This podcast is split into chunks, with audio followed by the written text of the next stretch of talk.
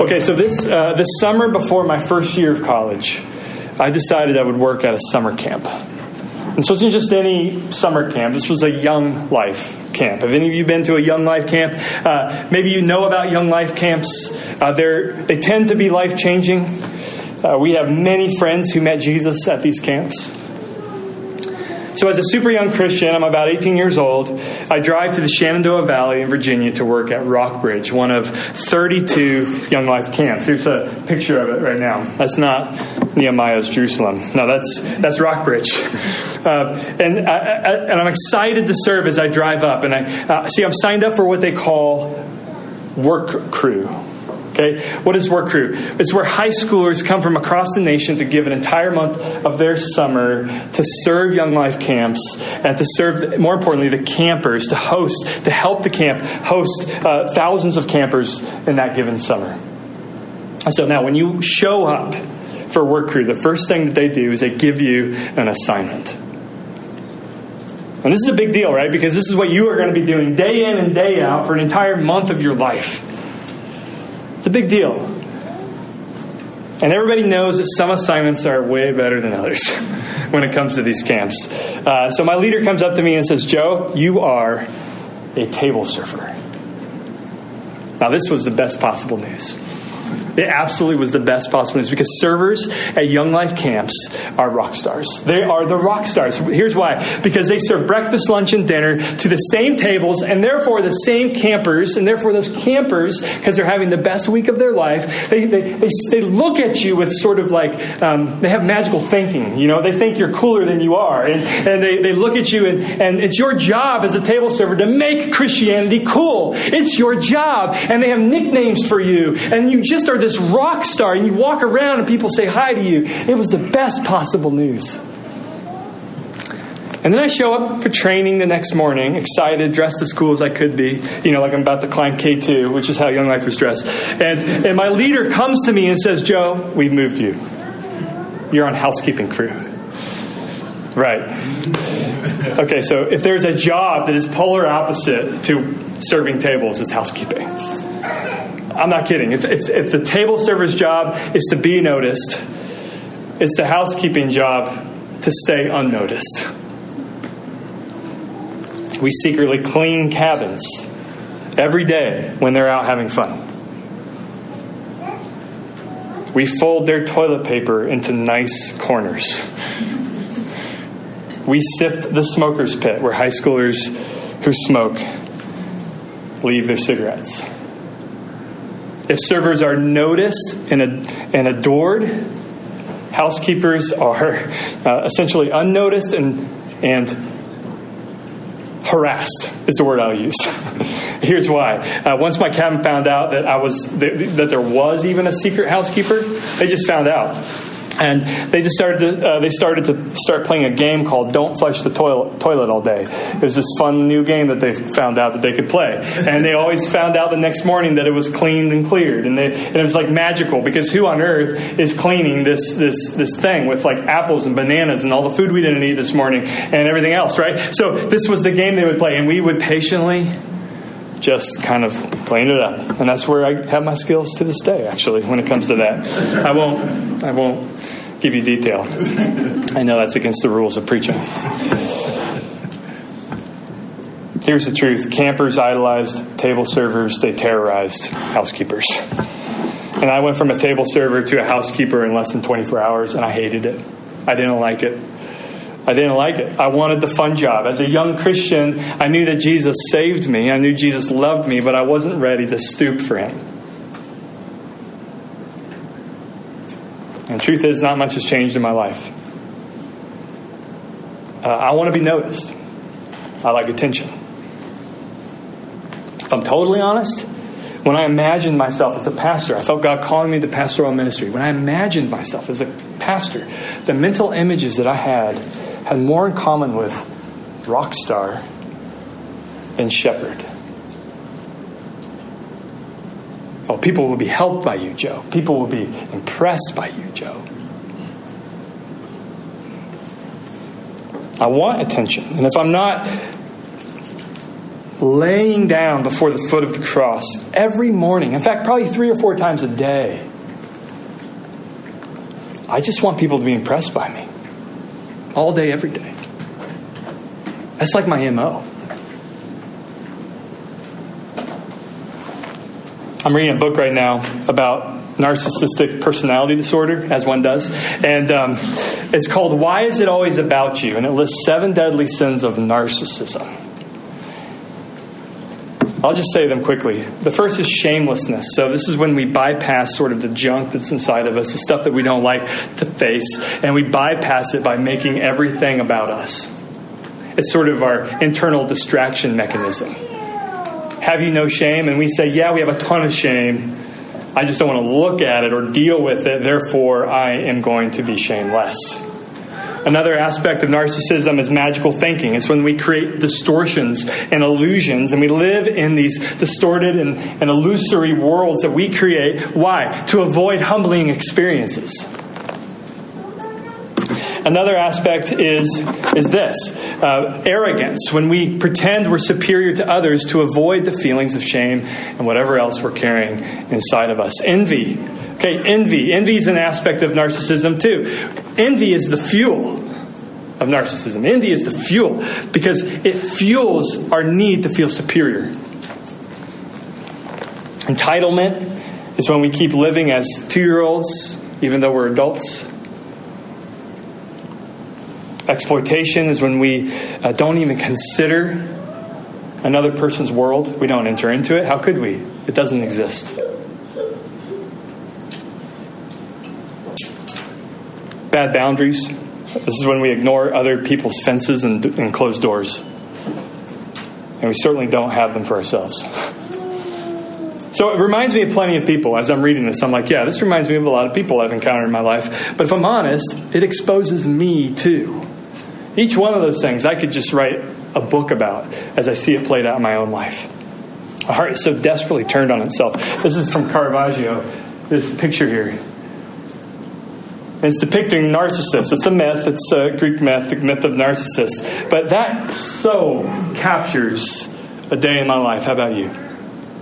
We're so into ourselves that we don't notice anything else or anybody else around us. The most sobering quote from this book, her name is Sandy Hotchkiss. She says this There is nothing new about narcissism. What is troubling about contemporary culture is the extent to which these personality flaws have received widespread stamp of approval.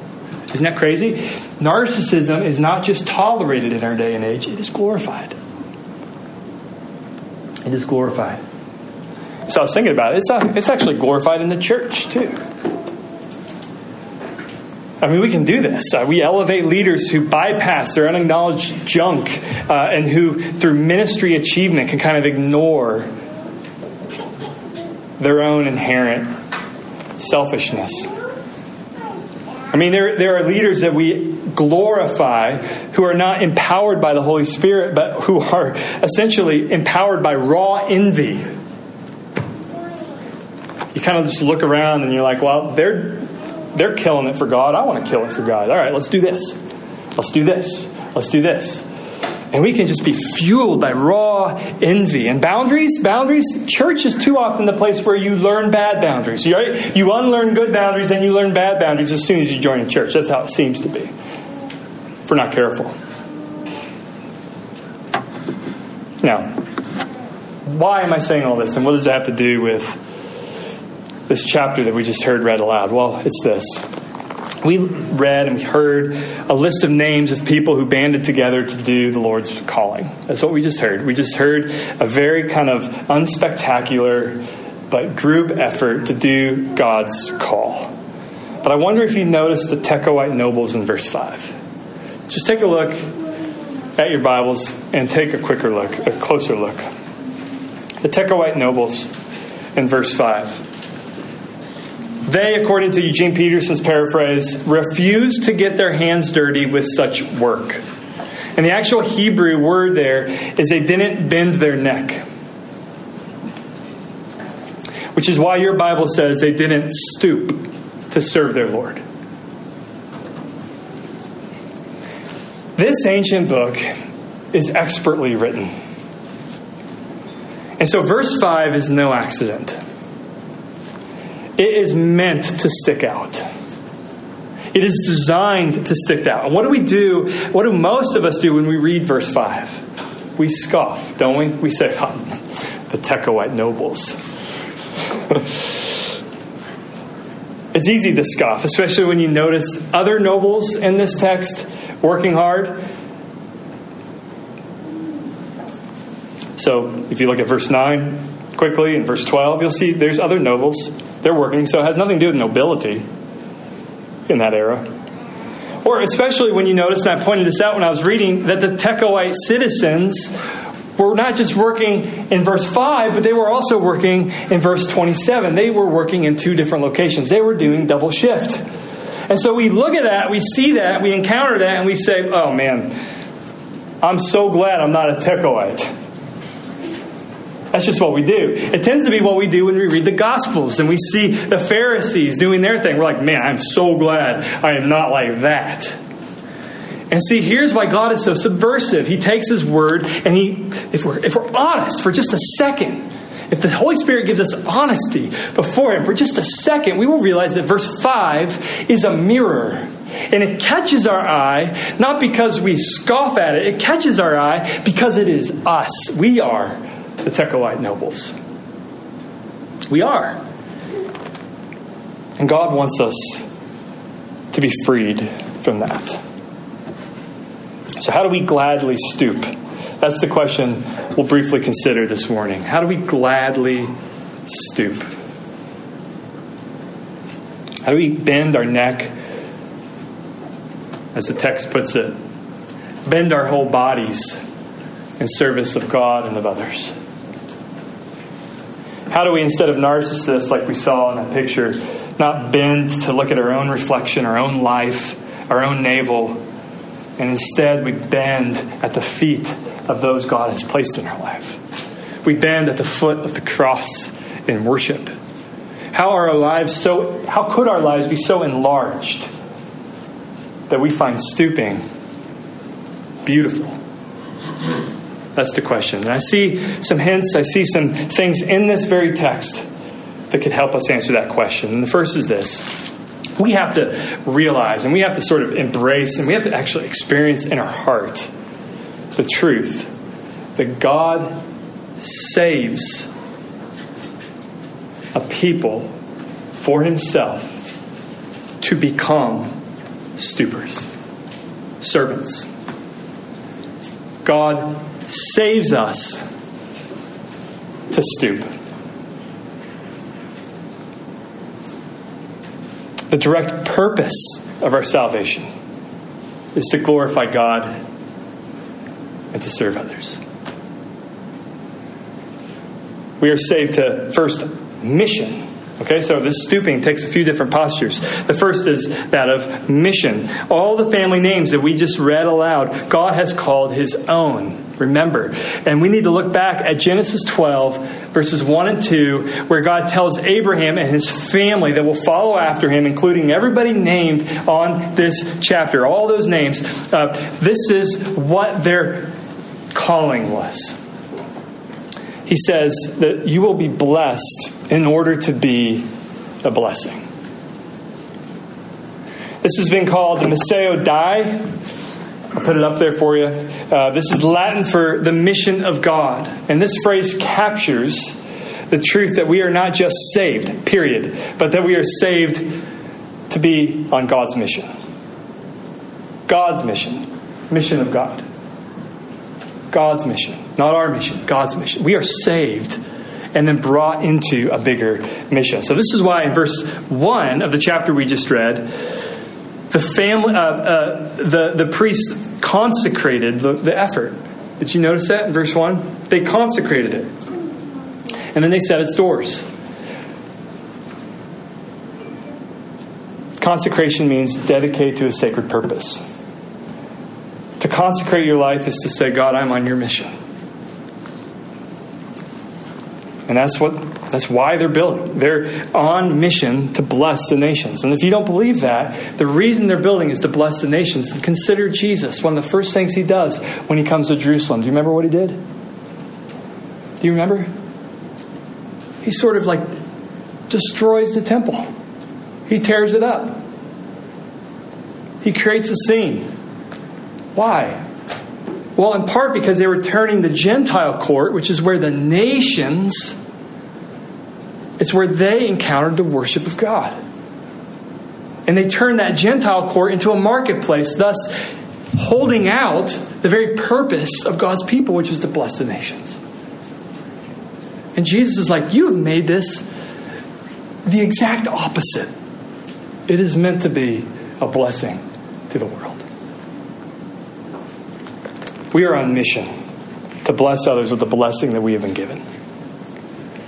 We're also saved, and this is the other stooping posture that we have, is that of vocation. So mission and now vocation. Vocation, the word vocation comes from the word vocare, which means to call to call. So you call your kids or you call someone, you call them, you bring them into your presence. When God saves you, He then gives you a vocare, He gives you a vocation, He gives you a calling. And so each of these people that we read about had a unique calling. They were priests. I'll just, if you want to look at the text, and I'll just I'll just give you some verse numbers that you can just kind of look at as I say this. I would encourage that. So there are priests in verse 1, in verse 21, in verse 28. There are temple servants in verse 26. There are Levites in verse 17. There are district officers in verse 9, 12, 15, 16, and 17. There are merchants, as we read in the very last verse. There are goldsmiths, verse 8. There are perfumers, verse 8. Nearly every vocation in this text is being used by God. And lastly, when we are saved, we're not only given mission, we're not only given vocation, but we are given gifts. We're given gifts. Not for you, but for other people. Uh, some people in this chapter are good at admin, some people are good at, at crafting things, others are good in the marketplace, but they are all bringing their unique gifts to this project to this project. And when a church is using their gifts, two things are going to happen. It's really amazing. When a church uses their gifts, two things happen diversity happens, a celebration of diversity. As, as one author put it many decades ago, there are no little people in a church that has a theology of gifts. Because everybody needs everybody's gifts. So there'll be diversity celebrated uh, the other thing that will happen is unity, because we're all given these gifts by Jesus. So there's a profound unity. Here's a prayer that I read recently that gets to the heart of this Cleanse me from the pressures, illusions, and pretenses that confront me today. Listen, so that my life may serve as a gift to those around me. That's a good prayer to pray because you're suddenly thinking, how am I and how have I been gifted to be a gift to others around me? Um, one Christmas, I'll just tell you a quick story. I got, uh, well, our family got an iPad, and this is when iPads were brand new. They were the cool thing. They still are cool, I suppose. Uh, but we got an iPad from uh, my father-in-law, and, and all of my in-laws got one, and it was like the big gift. Everybody was excited. And then one Christmas, I remember also I got a tool set from my father-in-law. I got a tool set from my father in law. Just let that sink in. Um, okay? And I didn't like the gift I liked it in theory. I'm like, this will be useful, I'm sure. I don't know how to use these tools, but they'll be useful, I'm sure. But the point is, I didn't like it because in Christmas I had this consumer mindset. What is in it for me? And my father in law sort of like broke that illusion down by giving me a tool set saying, You exist for others. Just to remind you. Just to remind you. Romans 12, Paul would tell us that spiritual gifts are like tools to build the church We are not building a wall. We are building a church with spiritual stones. And the way that we build is with spiritual tools, i.e., spiritual gifts. And all of us were given gifts, whether they're serving gifts, whether they're leading gifts, whether they're speaking gifts, whether they're behind the scene gifts. All of us are given gifts, and no list is exhaustive, to, to build. And so, what that means is if you're not using your gift, if you don't know what your gifts are, then other people are not being built. Do you see? We need, I need your gifts just as you need my gifts.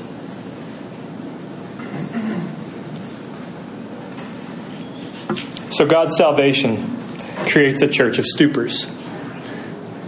People who gladly bend their lives for the sake of others.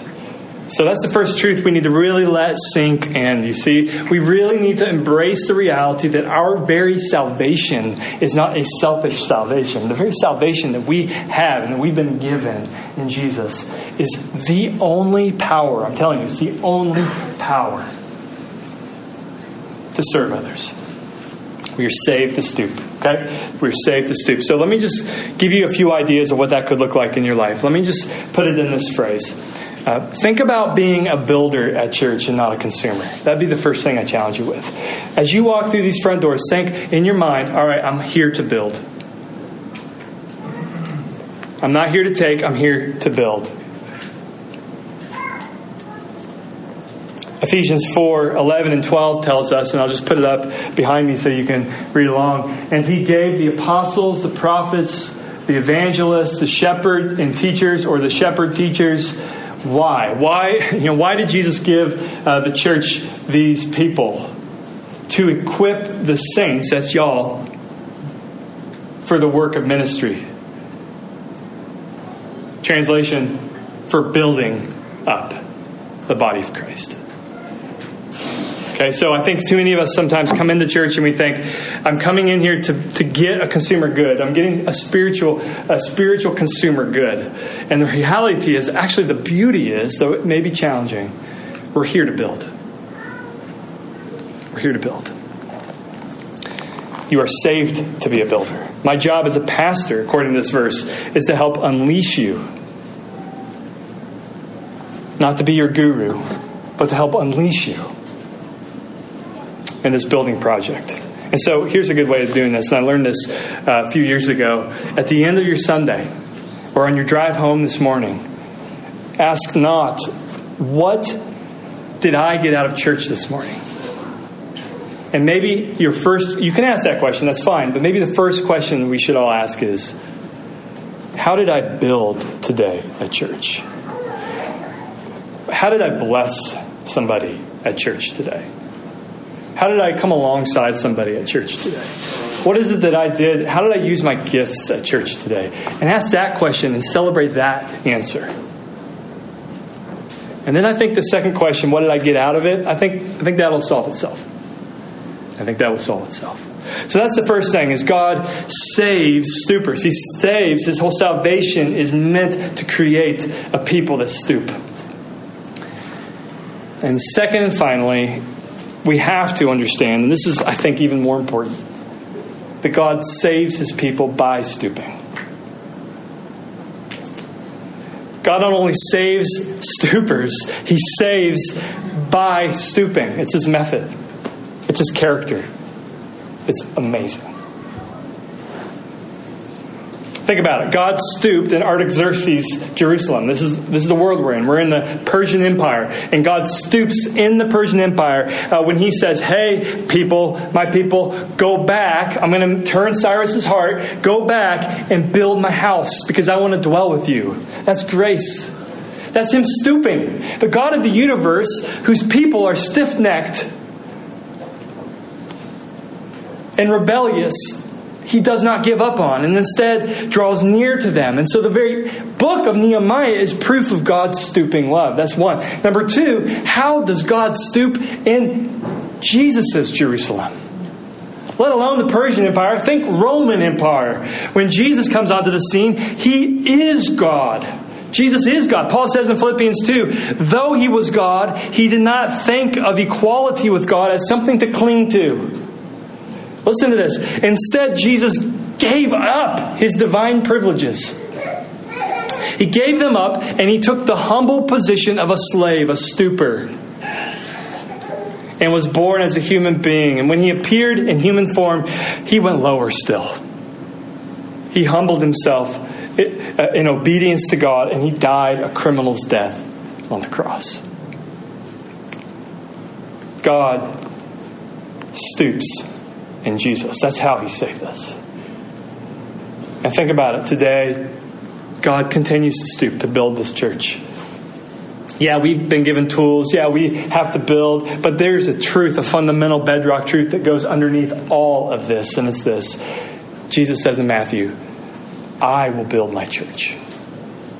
Simple sentence. Let's not complicate it. Jesus says, I will build my church. Here's a quote from Ed Stetzer. He says, The risen Christ plants churches, he builds them by changing hearts. And he has been working in your city, catch this, long before you got there. Did you know that? So it's his church. And we can try to do it all in our own strength, but only God can build a church through his son, Jesus. Only God can do that. He is building and stooping even as we exist. Now, re- as I think back, to those Young Life work crew days. I think, if I'm honest, the reason I didn't like the housekeeping job at camp is because I really didn't see, I really didn't see God stooping for me. I think that's because I was young. I don't think I'd been uh, sort of, uh, I don't think I've bled yet as a Christian. For me, in my story, life was pretty cush up until that camp. And so I didn't see a God who stooped. Think about that. I saw a God who was maybe impressed with me and thought to bring me on his team because I had a lot to offer. I think that was my MO when I was 18 years old. But then I lived life a little bit, and as you all know, life gets complex, life gets really hard.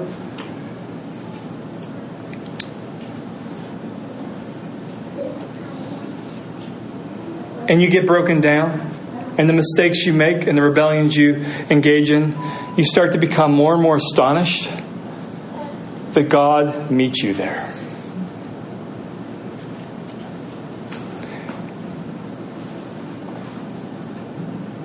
If you are in a place of the deepest depths, I stand on firmer ground saying to you, that God is nearer to you now than ever before in your life because I'm standing on the Word of God. He draws near to the brokenhearted.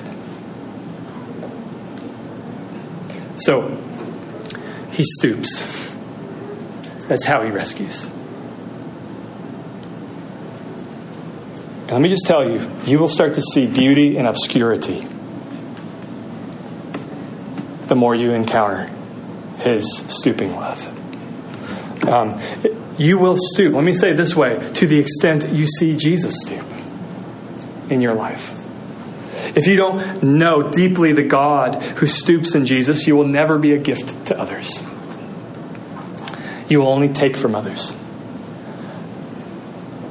And here's a benediction May you know deeply the God who stoops in your life so that you would not just bend your neck, you would bend your whole self before Him in worship and before others in service. Lord, we come to you now and we ask that this would happen in our midst, that we would become a church. I, I see it already. You have worked in all of our lives in this way, but boy, we are we are just um, in need of such work. So, Holy Spirit, would you give us the heart of Jesus as we stoop on mission? And it's in His name we pray. Amen.